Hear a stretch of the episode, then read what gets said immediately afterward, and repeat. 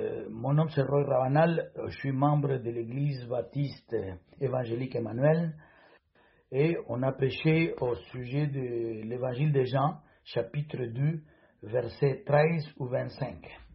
La parole de Dieu dit comme suit. La Pâque des Juifs était proche et Jésus monta à Jérusalem. Il trouva dans les temples les vendeurs de bœufs, de brebis et de pigeons et les changeurs assis. Jean fait une fouette avec des cordes. Il les chassa tous du temple, ainsi que les brebis et le bœuf. Il dispersa la monnaie des changeurs et renversa les tables. Et il dit aux vendeurs de pigeons, ôtez cela d'ici, ne faites pas de la maison de mon père une maison de trafic. Ses disciples se souvirent qu'il est écrit, les ailes de ta maison me dévorent. Les Juifs, prenant la parole, lui dirent, quel miracle nous montres-tu pour agir de la sorte? Jésus leur répondit de cette façon Détruisez ces temples et en trois jours je les relèverai. Les Juifs dirent Il a fallu quarante-six ans pour bâtir ces temples, et toi, en trois jours, tu les relèveras. Mais il parlait du temple de son cœur. C'est pourquoi, lorsqu'il fut ressuscité des morts, ses disciples se souvirent qu'il avait dit cela et ils crurent à l'écriture de la parole que Jésus avait dit. Pendant que Jésus était à Jérusalem, à la fête de la Pâque, plusieurs crurent en son nom, voyant les miracles qu'il faisait. Mais Jésus ne se fiait point d'eux, parce qu'il les connaissait tous, et parce qu'il n'avait pas besoin qu'on lui rendît témoignage d'aucun homme, car il savait lui-même ce qui était dans l'homme. Ça, c'est la, la portion de la parole dont on, va prêcher euh, cet après-midi. Et je suis vraiment euh, reconnaissant au Seigneur pour m'avoir donné l'opportunité et aussi le privilège et la responsabilité euh, de prêcher cette portion. Alors, la parole dit comme suit. Le récit qu'on voit en Jean chapitre 2, verset 13, commence en nous disant ou en nous mentionnant la Pâque des Juifs. La Pâque des Juifs est le synonyme du jour de l'indépendance le 4 juillet pour les Américains, 1er juillet pour les Canadiens, et vous pouvez euh, mettre le jour de l'indépendance de votre pays. Le jour de l'indépendance de quoi? De l'esclavage de 400 ans qui a été donné par, par les Égyptiens. Alors, le peuple juif a été esclave pendant 400 ans. Et euh, la Pâque, c'est le jour dont le peuple a sorti vers l'Exode pour aller à la terre promise, la terre dont coule du lait et du miel. On peut lire ça en Exode chapitre 12, et les Juifs doivent se souvenir de ces fêtes d'une façon perpétuelle. La parole nous dit en Exode chapitre 12, verset 14, Vous conserverez le souvenir de ces jours, en honneur de l'Éternel comme une loi perpétuelle. Tous les Juifs doivent se rappeler de ces jours-là comme le jour de l'indépendance, la Pâque des Juifs. Et c'est en mentionnant euh, cette partie, cette portion de, l'Évangile commence en mentionnant la Pâque des Juifs. Alors la parole nous dit que Jésus monta à Jérusalem à cette époque précise. Alors pourquoi? La question c'est pourquoi? Deux choses à dire ici. La première chose à dire ici, que en le livre de Malachie, chapitre 3, verset 1, il, y avait une, il y a, il y a une prophétie qui a été accomplie par Jésus-Christ selon plusieurs. C'est de ces moments-là que la prophétie parle, de ces moments dont Jésus a monté à Jérusalem. La prophétie dit comme suit. Euh, je vais juste lire le verset 1, mais vous pouvez à la maison lire les autres versets qui suivent. Voici, j'enverrai mon messager, il, préparera le chemin devant moi. On parle de Jean-Baptiste. Et soudain, dit la prophétie, entrera dans son temple le Seigneur qui vous cherchez. Ça, c'est la prophétie, selon beaucoup de, gens qui connaissent la parole, qui a été accomplie par Jésus-Christ quand lui, il a monté au temple. Parce que ça, c'est ça, c'est le premier acte public d'une façon euh, visible euh, de Jésus-Christ. On sait, selon l'Écriture, que euh, le premier miracle que Jésus-Christ a fait, c'est dans les noces de Cana, mais c'est un peu plus restreint. C'était pour un groupe de personnes, mais d'une façon publique. Ça, c'est le premier, le premier acte public que Jésus-Christ a fait.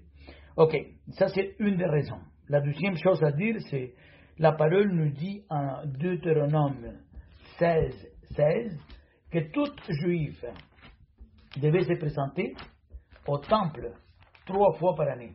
Laisse-moi aller à Deutéronome 16, 16 pour regarder ça. La parole nous dit comme suit.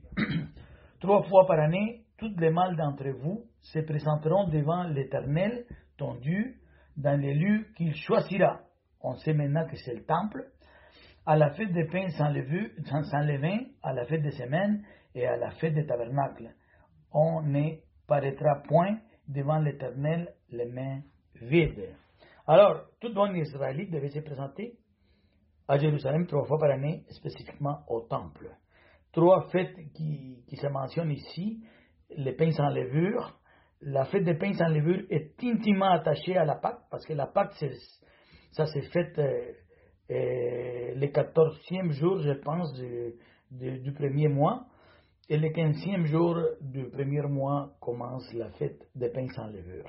Alors, les pains sans levure se fait avec la Pâque. Et aussi, ça se fait avec les prémices. C'est trois fêtes qui se font dans le même temps, dans la même semaine, disons. Ça, c'est la première fête. La deuxième, la fête des semaines, ou la fête de la Pentecôte, ou Shavuot. Et finalement, la fête des tabernacles. Alors, comme Jésus-Christ était un bon juif, il s'est présenté à Jérusalem à l'époque de la Pâque. Et aussi pour accomplir, comme j'ai dit auparavant, la prophétie. Alors, les récits continuent à nous dire que Jésus-Christ, en arrivant au temple, fait une, constatation de lieu. Et il trouve une scène invraisemblable pour lui.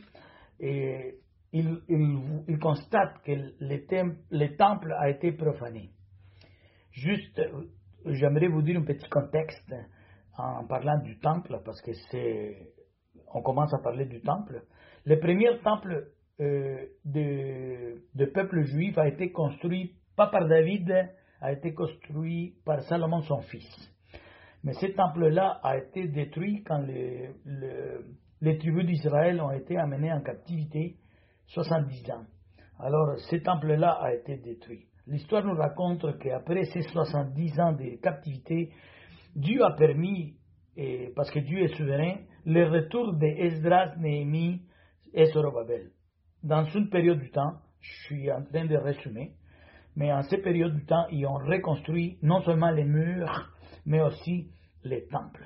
Et on appelle à ce temple-là le temple de Sorobabel, le deuxième temple. À l'époque de Jésus, mais c'est un temple modeste. Il n'y avait pas le, le bouger pour faire quelque chose d'immense. C'est un temple modeste qui a été construit selon les ordres de l'Éternel, mais qui n'était pas un temple somptueux mais à l'époque d'Hérode le Grand, à l'époque de Jésus-Christ, euh, Hérode le Grand avait fait une expansion massive, spécialement aux alentours du temple, en ajoutant plusieurs cours au temple. Et une de ces cours-là, c'était la cour des gentils. Comme je vous ai dit avant, le temple, selon Jésus-Christ, a été profané. C'est ça qu'il a regardé en arrivant au temple. Et j'aimerais donner une explication. Pourquoi Jésus-Christ a vu que le temple a été profané Parce que lui, il a vu que la cour des gentils, qui appartenait à la propriété du temple, euh, a été profanée parce qu'il a été dédié, ces cours-là étaient dédiés à recevoir tous ceux qui voulaient adorer Dieu qui n'étaient pas juifs. Ça veut dire que tous les gens qui voulaient adorer le Dieu Tout-Puissant pouvaient venir adorer, y avait le droit de rester dans la, dans la cour des gentils pour adorer euh, le, Dieu de l'univers, certainement qui n'était pas juif. Alors, euh, et il, faut, il faut aussi se rappeler que, si vous ne le savez pas, je vais vous dire, à l'époque ici mentionné, la corruption touchait toutes les couches de la société, mais spécialement la chaste religieuse. Euh, plusieurs historiens de l'époque nous racontent qu'à l'époque de la Pâque, Jérusalem recevait 2 millions de, 2 millions de visiteurs. Et il y avait un, potentiel de gain malhonnête pour une société qui était corrupte incroyable. Il y avait beaucoup de, de trafic des animaux, de, toutes sortes de, business malhonnêtes. Juste pour éclairer un peu la situation, quand Salomon a inauguré le premier temple, il a tué, selon la parole, 100 000, 120 000 vraies vies. Josias, quand il a retrouvé la loi, la Torah, dans les ruines du temple, euh, il, a, il a constaté qu'ils n'ont pas fêté la Pâque pendant plusieurs années. Et il a tout de suite réinstitué la célébration de la Pâque. Et quand il a fait ça, il a tué 40 000 animaux. Moi, j'aimerais penser que dans cette fête-là, plusieurs années, plusieurs centaines d'années plus tard, à cette époque-là, disons, on avait tué 40 000, peut-être 30 000 bêtes devaient être tuées dans la Pâque dont on est en train de parler. La parole aussi nous parle, l'histoire nous parle qu'il y avait des changeurs de monnaie. La loi, comme on avait vu en Deutéronome 16, 16, les, Israélites ne pouvaient pas se présenter avec les mains vides. Alors, la loi exigeait des offrandes. Mais les offrandes devaient se présenter avec la monnaie du temple. On ne pouvait pas donner une offrande avec la monnaie euh, de l'Empire romain, avec le visage du César. On devait euh, présenter notre l'offrande, les, Juifs devaient présenter leur offrande avec la monnaie du temple. Et ça, donnait un moment précis pour faire la corruption. Les changeurs de changeaient les monnaies à un taux excessivement immoral. Mais les gens n'avaient pas de choix ils devaient présenter leur offrande dans la monnaie du temple. Un business qui était euh, euh, approuvé par les, souverains sacrificateurs de l'époque, Caïphas.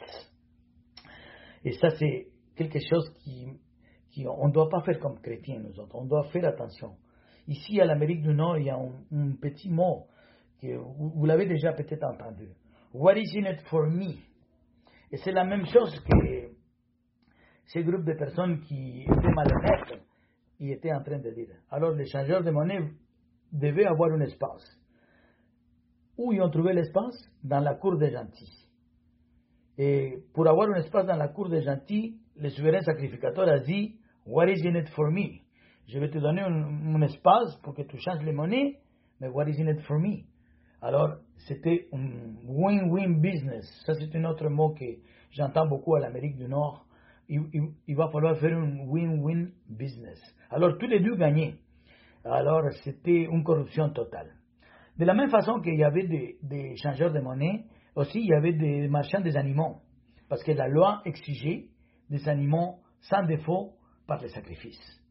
Et ça donnait aussi euh, euh, l'option pour faire des, de la corruption. Parce que les gens euh, venaient de loin présenter leur offrande. Et par une question de une question logique, il ne pouvait pas amener son animal de, de Corinthe, c'est trop loin. Et puis l'animal devait passer par la rigoureuse examen des de souverains sacrificateurs pour dire si l'animal était avec défaut ou sans défaut. Et ça donnait euh, un espace pour faire de la corruption. Alors, le système était déjà fait. Il y avait un système cochère qu'on le voit jusqu'à aujourd'hui, malheureusement. On voit aujourd'hui de la pâte alimentaire cochère, de la sauce tomate cochère. Et puis, pour que ça soit cochère, vous devez savoir, euh, ces produits que vous achetez cochère a été sanctifié, disons, par les rabbis. Alors, mais what is in it for me? La corruption continue jusqu'à aujourd'hui. Alors imaginez-vous l'ambiance, les cris des marchands, l'odeur des bêtes, les excréments. Comment les gentils pouvaient venir adorer à Dieu dans cette situation? C'était terrible. Jésus-Christ s'est mis en colère pour trois choses. Premièrement, parce qu'il a constaté, la corruption qu'il y avait dans, la cour des gentils. Deuxièmement, parce qu'il avait profané les temples en laissant rentrer aux commerçants faire leur business dans la cour des gentils. Et troisièmement, par l'indifférence de la chasse religieuse envers les non-juifs.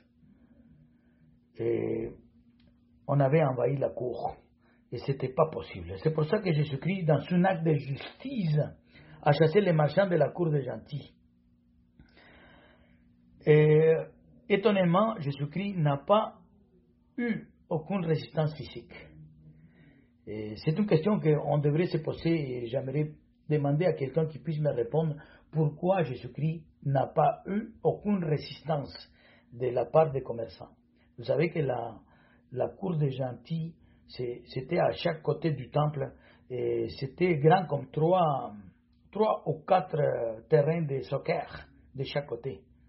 Alors, si la parole nous dit que tous ces cours-là étaient envahis pour les 30 000 animaux et pour les plusieurs euh, euh, changeurs de monnaie, pourquoi Jésus-Christ n'a pas eu aucune résistance physique?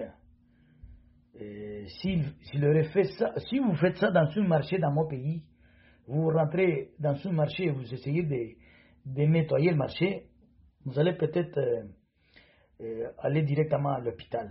Mais Jésus-Christ n'a pas reçu aucune résistance physique. Une, une, question que je vous laisse à vous pour euh, que vous puissiez me répondre plus tard. Et Jésus-Christ a dit, ne fais pas de la maison de mon Père une maison de trafic. Dans des autres versions, la Darby Bible ou Martin Bible, eh, il dit, ne fais pas de la maison de mon, de mon Père une maison de marché. C'est comme ça qu'il traduit. Alors, deux choses à, à dire ici, dans ce mot spécifique. Ne fais pas de la maison de mon Père une maison de marché. Ne fais pas de la maison de mon Père. Jésus-Christ s'est proclamé Dieu Tout-Puissant. En disant ça, il s'est proclamé Dieu Tout-Puissant parce qu'il il a dit qu'il était la maison de son Père. Alors il a dit, je suis son fils. Et à l'époque, peut-être vous ne le savez pas, mais dire que je suis son fils, ça veut dire que je suis Dieu lui-même. Alors, euh, Jésus-Christ a dit, je suis égal à Dieu lui-même. Il a déclaré, moi je suis de la même substance que le Père. C'est ça qu'il était en train de dire quand il a dit, la maison de mon Père. Je suis le homo-ousios. Le homo-ousios c'est une conclusion qu'on a eue au concile de Nicéa. Au concile de Nicée. C'est la conclusion qu'après avoir fait ce concile, on est arrivé pour détruire la position arianiste qui disait que Jésus-Christ n'était pas de la même substance que le Père. Ça, c'est dans le concile de vous pouvez le consulter. Vous allez voir que d'une façon unanime, ils ont dit Jésus-Christ est le homo-ousios il est de la même substance que le Père. Ça, c'est dans la première des choses que j'allais dire au sujet de ces proclamations de Jésus-Christ. Il s'est dit Dieu lui-même. Et la deuxième partie, c'est la maison des marchés. Certainement, je comprends très bien ces mots-là parce que je viens d'un pays du, tiers-monde, en voie de développement. Et là, les, marchés sont vraiment j'ai pu l'imaginer bien comme euh, dans l'époque de Jésus-Christ. Certainement, c'est pas comme les marchés Jean Talon, les marchés à Water ici au, Canada. Et c'est très ordonné, ils te donnent des échantillons de fruits pour que tu puisses goûter, tout est ordonné, il y a des couloirs très grands, certainement il y a pas mal de monde, mais il y a de l'espace pour tout. Mais dans tout marché, dans nos pays, vous ne devez pas porter des... Quand vous allez faire du business au marché, vous ne devez pas peut-être porter de ton montre, ton portefeuille, tu le laisses à la maison, tu t'en vas avec l'argent spécifique pour acheter tes choses uniquement parce que possiblement tu vas te faire voler ton argent ou il y a des gens qui sont en train de, de voir l'opportunité pour te faire voler, tout le monde crie, tout le monde veut vendre ces choses et c'est euh, le chaos total. Alors je peux vraiment m'identifier à la position de ne fais pas de la maison de mon père une maison de marché. Alors, euh, la première, ici, dans, dans, dans l'histoire, apparaît les disciples pour la première fois. La première réaction des disciples, euh, c'est qu'ils ont contrasté l'action de Jésus avec la parole. Ils se sont rendus compte que dans la parole, disait, euh, les sels de, la, de ta maison, mais, comment dire, les sels de, de, de ta maison me demeurent. Alors ils ont fait la constatation. C'est vrai, dans la parole dit ça, et Jésus-Christ a fait ça. Ils ont pu constater, faire un match parfait entre les actions de Jésus-Christ et ce que la parole dit. Ils se sont comportés un peu comme les gens, nos frères de Béret, qui constataient tout ce qu'ils entendaient. La, la scène a totalement indigné à notre Seigneur Jésus-Christ. Franchement, il était indigné, c'est pour ça qu'il a pris cette action-là, de chasser tout le monde. Et dans le verset 18, les Juifs rentrent dans l'histoire. Les Juifs, en n'étant pas toutes les Juifs, certainement la parole se réfère à la chasse religieuse, aux sacrificateurs, à la police du temple peut-être, à ces sortes de Juifs. Alors, euh, les Juifs, en rentrant en action dans l'histoire, ils posent une question que j'aimerais la poser en québécois. Euh, les Juifs ont posé la question. Tu te prends pour qui, toi? C'est vraiment ce qu'ils ont dit à sujet de au, Jésus-Christ. Tu te prends pour qui, toi? Montre-nous tes, tes crédentiels. Nous sommes l'autorité ici. Qui tu es ici? Pourquoi tu fais ça? Et Jésus-Christ répond aux Juifs avec une prophétie. Il demande, il demande un miracle, mais Jésus-Christ ne donne pas le miracle. Jésus-Christ répond avec une prophétie. C'est quoi la prophétie? Détruisez ces temples en trois jours? Et je les relèverai. Non, détruisez ces temples et en trois jours je les relèverai. Je m'excuse. À quoi nous fait penser cette déclaration? Quand vous lisez ça, tout le monde directement pense à la résurrection euh, de Jésus-Christ. Et vous n'avez pas tort, c'est vrai. Cette déclaration fait référence à la résurrection de Christ. Mais il fait aussi référence à, à une prophétie aussi de sa mort expiatoire. Quand il dit détruisez ces temples, c'est comme il disait tuez-moi, et c'est la prophétie de sa mort expiatoire. Si on s'en va rapidement lire Esaïe 53, un passage qu'on connaît tous peut-être, vous avez vous l'avez entendu une fois, dit la parole, et, Esaïe 53, verset 3. Méprisé et abandonné des hommes, homme de douleur et habitué à la souffrance, semblable à celui dont on détourne le visage. Nous l'avons dédaigné, nous n'avons fait de lui aucun cas. Cependant, ce sont nos souffrances qu'il a portées, c'est de nos douleurs qu'il s'est chargé, et nous l'avons considéré comme puni, frappé de Dieu et humilié. Mais il était blessé pour nos péchés, brisé pour nos iniquités. Le châtiment qui nous, donne la paix est tombé sur lui, et c'est par ses meurtrissures que nous sommes guéris. Nous étions tous errants comme des brebis, chacun suivait sa propre voie, et l'Éternel a fait retomber sur lui l'iniquité de nous tous. Il a été maltraité et opprimé. Il n'a point ouvert la bouche.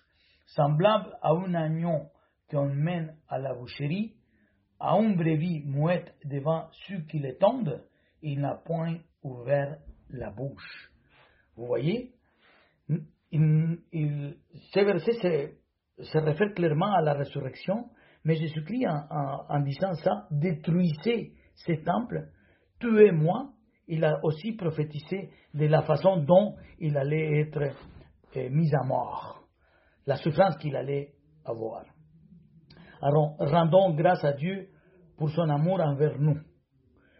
Jésus-Christ a fait beaucoup de miracles, mais il n'a pas voulu donner des signaux aux autorités religieuses à l'exception de la prophétie de sa résurrection. Ici, il a fait, il n'a pas voulu faire un miracle en face de eux. Mais aussi, si on regarde Matthieu 16, on a un autre exemple d'une situation similaire et dont Jésus-Christ répond de la même façon.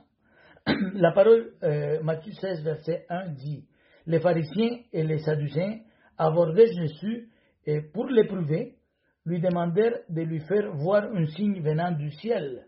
Si vous lisez le verset 4, vous allez avoir la réponse de Jésus. Jésus dit Une génération méchante et adultère demande un miracle. Il ne lui sera donné d'autre miracle que celui de Jonas. Vous voyez, Jésus-Christ n'a pas voulu donner un signe clair ou un miracle, même si je redonde, un miracle visible aux autorités religieuses. Alors, le juif, le juif dans l'histoire répond. Et il répond comme ça. 46 ans ont été requis pour construire ce temple-là que tu vois là, et tu as, en trois jours, tu vas le relever. C'est comme ça que les Juifs répondent. Et moi, je dois aller dans les contextes. On a déjà donné un petit peu, mais on, va, on va aller un peu plus profondément. Hérode le Grand a commencé à, à bâtir, à, renouveler les temples de Zorobabel euh, dans l'année 18 avant Jésus-Christ. 46 ans plus tard, nous situe envers l'année 30 après Jésus-Christ. Je me souviens avoir entendu une euh, prédication de Danny Côte-Noire pendant la pandémie. Je, me souviens, si je ne me trompe pas, mais il parlait d'un sujet dont il a dû aborder la beauté du temple. Comment ces temples, euh, le temple qu'on appelle le temple d'Hérode le Grand, et il était vraiment beau à voir. Il était, il, avait dépensé beaucoup d'argent. Et j'ai lu que Hérode le, Grand, il voulait prendre tous les plateaux de la montagne pour, comme du terrain du temple. Il n'a pas pu, mais il a quand même ajouté plusieurs cours au temple. Imaginez-vous, c'était tellement vrai qu'ils ont, ont, positionné les cours de temple d'une façon précise pour que le soleil tombe au moment donné de la journée sur les pierres blanches du temple. Ça veut dire que de loin, tu pouvais voir la magnificence du temple, la beauté du temple. Tout a été vraiment bien faite. Et le temple a grandi d'une façon exponentielle. Par exemple, les murailles avaient 6 mètres d'épaisseur. Les murailles mesuraient 6 mètres d'épaisseur. La cour, euh, tout le territoire du temple, il mesurait d'un côté 280 mètres de chaque côté de longue et 450 mètres de large. Alors, vraiment, il était grand comme comme, comme propriété, comme terrain. C'est ça qui était enclôturé par des murailles de 6 mètres. C'était vraiment haute. ça m'échappe la mesure de l'auteur des de murailles, mais vous pouvez le, lire dans, dans l'histoire de, dans, dans, dans l'histoire d'Israël. Alors, ils n'ont pas cru, car euh, les, Juifs, ils n'ont pas cru, car ils fixaient leur pensée, comme toujours, dans les choses matérielles. Et des fois, nous, sommes comme ça. Chaque fois qu'on voit une chose, on le voit du point de vue matériel. Mais on ne se met pas à penser des choses spirituelles.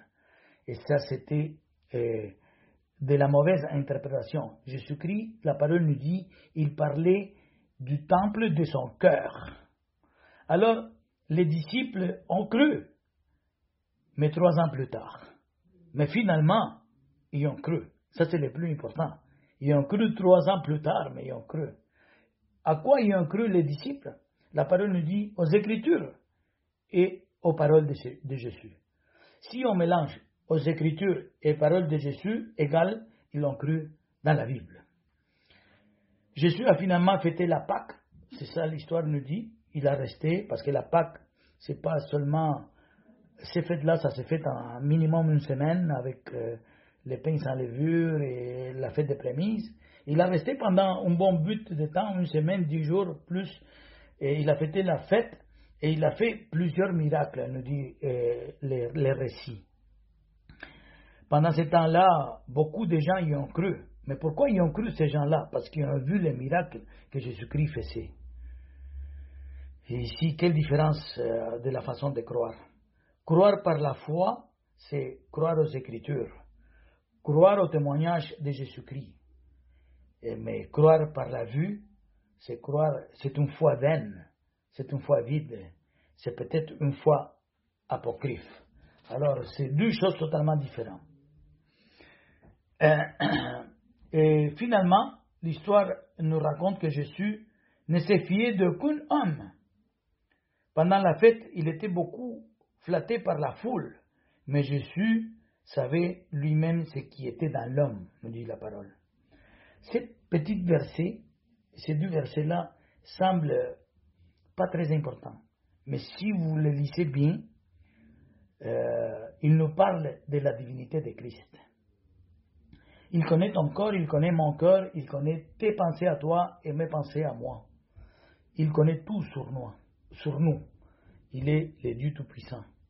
Ça nous parle de la divinité de Christ. On ne va pas parler de ça aujourd'hui parce qu'on doit faire certaines applications à, la, portion de la parole qu'on vient d'expliquer. Maintenant, on va passer dans certaines applications pour l'Église de ces portions bibliques. Jean 2, verset 13 au 25. Premier euh, enseignement pour l'Église. Pour en parlant de la Pâque, verset 13. Ayons confiance, mes frères, en la vie parfaite de notre Seigneur Jésus-Christ. Notre Seigneur Jésus-Christ accomplit, il a accompli parfaitement la loi, les prophètes et les Écritures. Vous savez pourquoi? Parce qu'il est Dieu. C'est pour ça. Et la parole nous dit que notre salut est assuré car Christ, notre Pâque, a été immolé. Célébrons donc la fête, non avec un levain de malice et de méchanceté, mais avec le pain sans levure de la pureté et de la vérité. 1 Corinthiens chapitre 5. Mes frères, Jésus-Christ peut sauver, dit la parole, parfaitement ceux qui s'approchent de Dieu par lui, étant toujours vivants pour intercéder à leur faveur. Hébreu chapitre 7. Jésus-Christ est notre Pâque. Il est l'agneau de Dieu qui ôte les péchés du monde. Soyez assurés. Notre, Pâque, a été déjà immolé.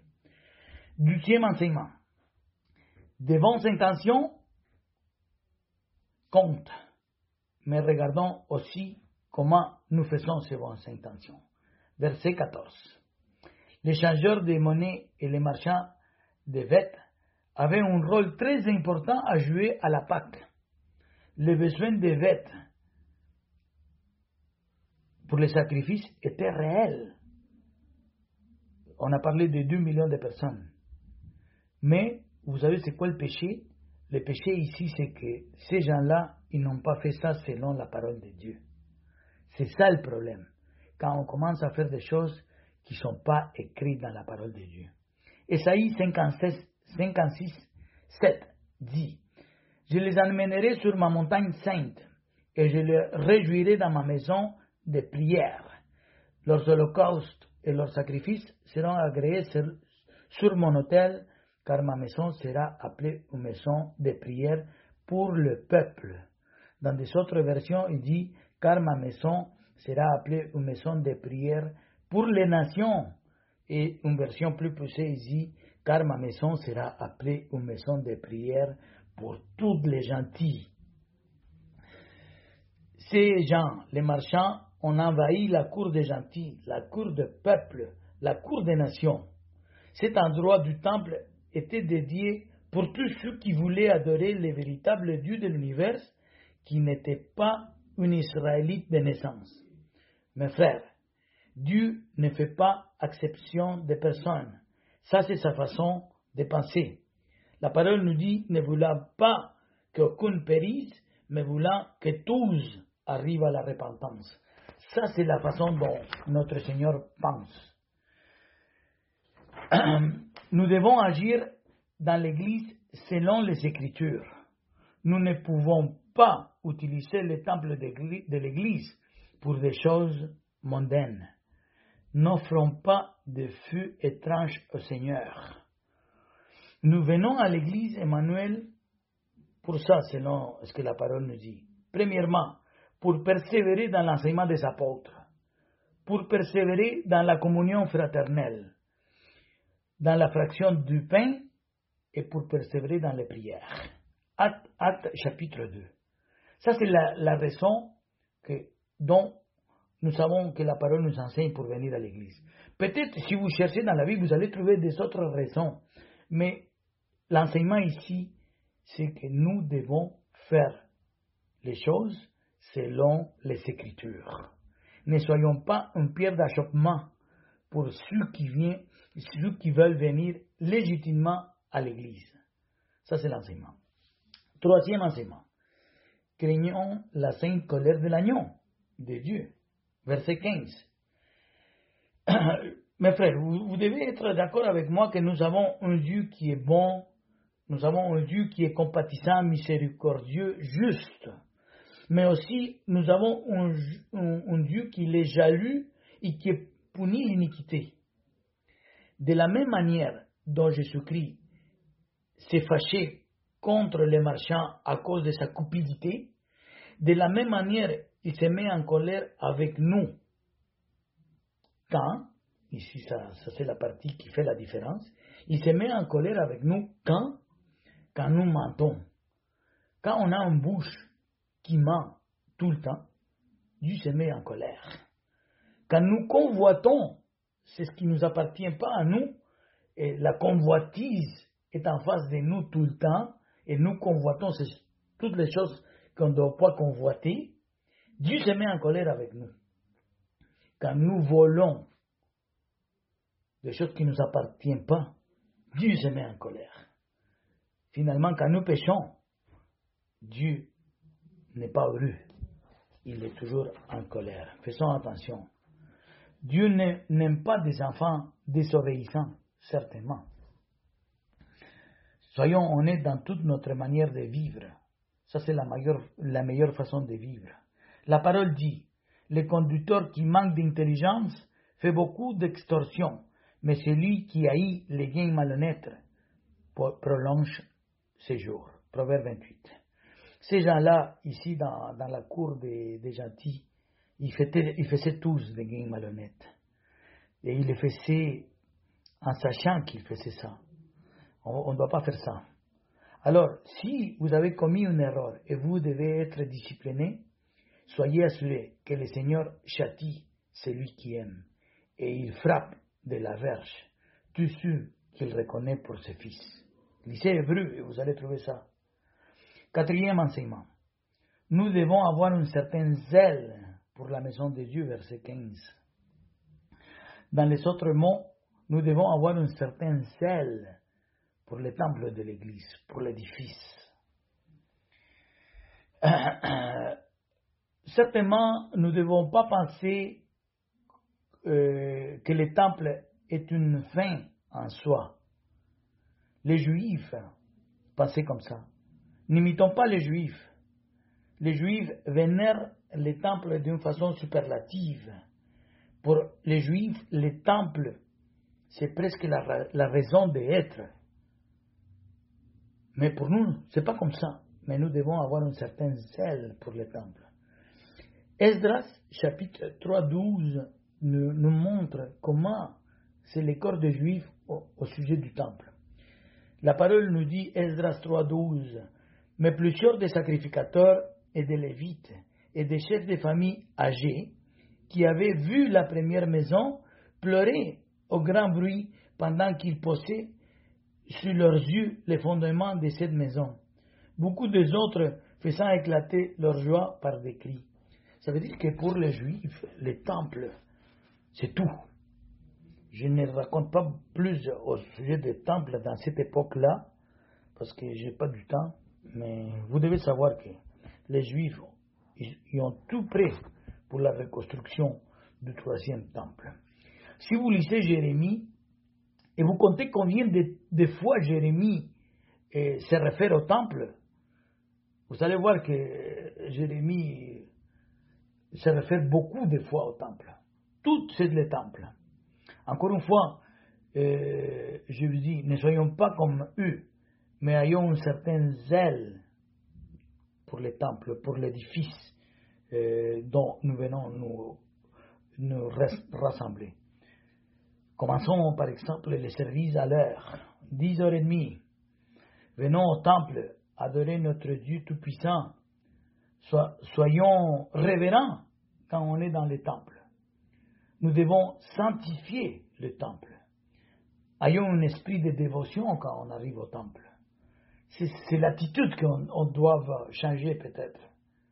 Quand, quand je dis qu'on doit avoir une certaine zèle pour la maison de l'Éternel. Ça, c'est un petit enseignement. Cinquième enseignement.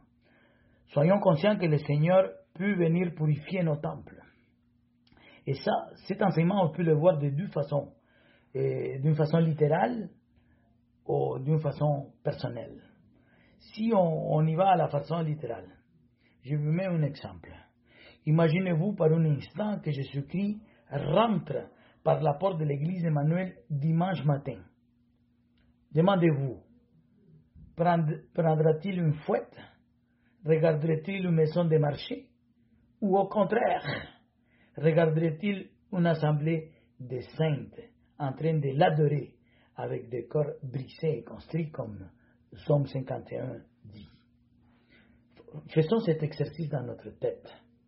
Et quand je parle qu'on peut l'appliquer d'une façon personnelle, la parole nous dit clairement, euh, en Corinthiens chapitre 6, ne, ne savez-vous pas que votre corps est le temple du Saint-Esprit qui est en vous? Et que vous avez reçu de Dieu et que vous ne vous appartenez point à vous-même, car vous avez été racheté à un grand prix. Glorifiez donc Dieu dans votre corps et dans votre esprit qui appartiennent à Dieu. Si vous êtes d'accord avec la parole, avec ce que je viens de dire, demandez-vous, je suis en train de sanctifier mon cœur et mes pensées, ou pour le contraire, je suis en train de profaner ce corps et cet esprit qui finalement ne m'appartient pas à moi, appartient à Dieu. Comment utilisez-vous votre temps? Vous alimentez votre esprit avec la télé, l'Internet, la pornographie, la politique, la philosophie de ce monde, YOLO, you only live once, ou au contraire, vous méditez la parole, vous avez le temps de prier, vous avez envie de venir participer dans la cellule de prière chaque vendredi, chaque mercredi, dimanche matin, déjeuner des hommes, déjeuner des femmes, est-ce que vous le faites ça d'une façon intentionnelle? C'est là qu'on pêche ça me touche à moi parce que je dépense beaucoup de mon temps à des choses anodines qui ne me donnent rien. Il faut que j'améliore ma vie dans ces, à ces sujets-là. Je demande pardon, mon Dieu. Dieu peut venir purifier son temple à n'importe quel moment. Franchement, il a le pouvoir de le faire. Faisons attention à ça. Sixième, enseignement. Nous, ne soyons pas surpris que plusieurs fois, nous, nous allons comprendre un texte biblique qui nous a été dit euh, plusieurs années euh, avant. Les disciples ont pris trois années pour confirmer. Ils ont pris trois années, presque mille, plus de mille jours. Ils ont pris mille jours pour saisir, pour certifier que Jésus-Christ, ce que Jésus-Christ a déclaré au verset 22. C'est pourquoi, lorsqu'il fait ressusciter des morts, ses disciples se souvirent qu'il avait dit cela. Mille jours pour arriver à certifier ça. Mais ne perdons pas, ne perdons pas espoir. Ayons la conviction que, comme la pluie et la neige descendent des cieux et n'y retournent pas sans savoir arroser, féconder la terre, et fait germer les plants sans avoir donné de la semence aux morts et du pain à celui qui mange. Ainsi en est-il de ma parole qui sort de ma bouche. Elle ne retourne pas à moi sans effet, sans savoir exécuter ma volonté et accomplir mes desseins. Mon frère, ma soeur, Dieu va nous faire comprendre son message dans son temps et pour sa gloire. Ça, c'est sûr et certain. Ne nous décourageons pas. N'arrêtons pas de prêcher l'évangile à nos, amis, à, la famille, aux gens du quartier. Même si nous pensons que notre travail est en vain, c'est Dieu qui amènera à ses côtés à ceux qui seront sauvés. Notre travail pour le Seigneur n'est pas en vain. Continuons à travailler, continuons à travailler. Septième enseignement. Considérons que Christ, en étant Dieu, sait ce qu'il y a dans le cœur. Verset 25. Il connaît, il sait, il est Dieu. Christ, en étant Dieu, il sait si notre foi est apocryphe, il sait si notre foi est fausse ou si notre foi est vide. Il connaît ton cœur. Nous ne pouvons pas le déjouer. Nous ne pouvons pas s'échapper de lui non plus. Mais aussi, il faut donner un mot de réconfort. Christ, en étant Dieu, il connaît de tes batailles. Il connaît la tentation que tu as. Il les connaît, certainement. Il sait que tu veux être fidèle que des fois c'est difficile pour toi et pour moi. Il sait que tu doutes de certains passages de la Bible, mais il va te le faire comprendre à un moment donné. Trois ans après, plus tard, mille jours plus tard peut-être. Il connaît les problèmes que tu as à la maison. Il connaît les problèmes familiaux, les problèmes avec tes enfants, les problèmes à ton travail. Il les connaît tous. Il sait ce qui te fait pleurer toutes les semaines, tous les jours. Il les connaît certainement. Il sait que tu pries sans cesse pour quelque chose qui, te, as à cœur. Il sait, car il est Dieu, comme j'ai dit avant. Il est le Dieu tout-puissant, il est compatissant et il est fidèle. La parole nous dit, car nous n'avons pas un souverain sacrificateur qui ne puisse pas compatir à nos faiblesses. Au contraire, il a été tenté comme nous en toutes choses sans commettre de péché. Approchons-nous donc avec assurance du trône de la grâce afin d'obtenir miséricorde et de trouver grâce pour être secouru dans nos besoins. Hébreu chapitre 4. Et finalement, finalement, huitième enseignement. Faisons attention, attention, la foi ne vient, pas des miracles. La foi vient souverainement de Dieu. La foi qui provient des miracles est une foi superficielle. Ne sauve pas, certainement ne sauve pas. N'est pas accompagnée de repentance, parce qu'on est ébloui par les miracles. Elle rentre par la vue seulement. Elle ne rentre pas dans le cœur. Jean 20 nous raconte l'histoire de Thomas, le disciple Thomas. Et il a dit, si je ne vois pas, je ne crois point. C'est le célèbre phrase. Si je ne vois pas, je ne crois point. Nous, nous l'avons transformé ici dans, dans l'époque contemporaine et on dit, il faut croire. Il faut voir pour le croire, n'est-ce pas? Ça, c'est le résumé de ce que Thomas a dit.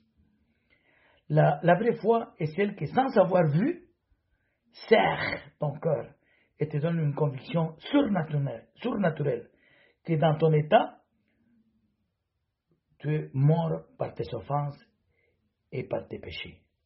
La vraie foi est celle qui te confirme que le salaire du péché est la mort.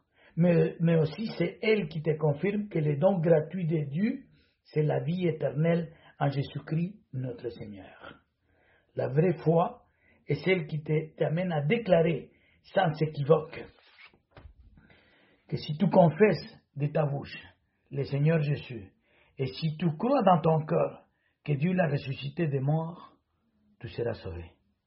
Mes frères, je n'ai pas besoin d'avoir vu le sacrifice de Christ pour le croire le Saint-Esprit m'a convaincu déjà des péchés, de justice et de jugement, pour finalement reconnaître que c'est par la grâce que nous sommes sauvés, par les moyens de la foi, et ça c'est un don de Dieu.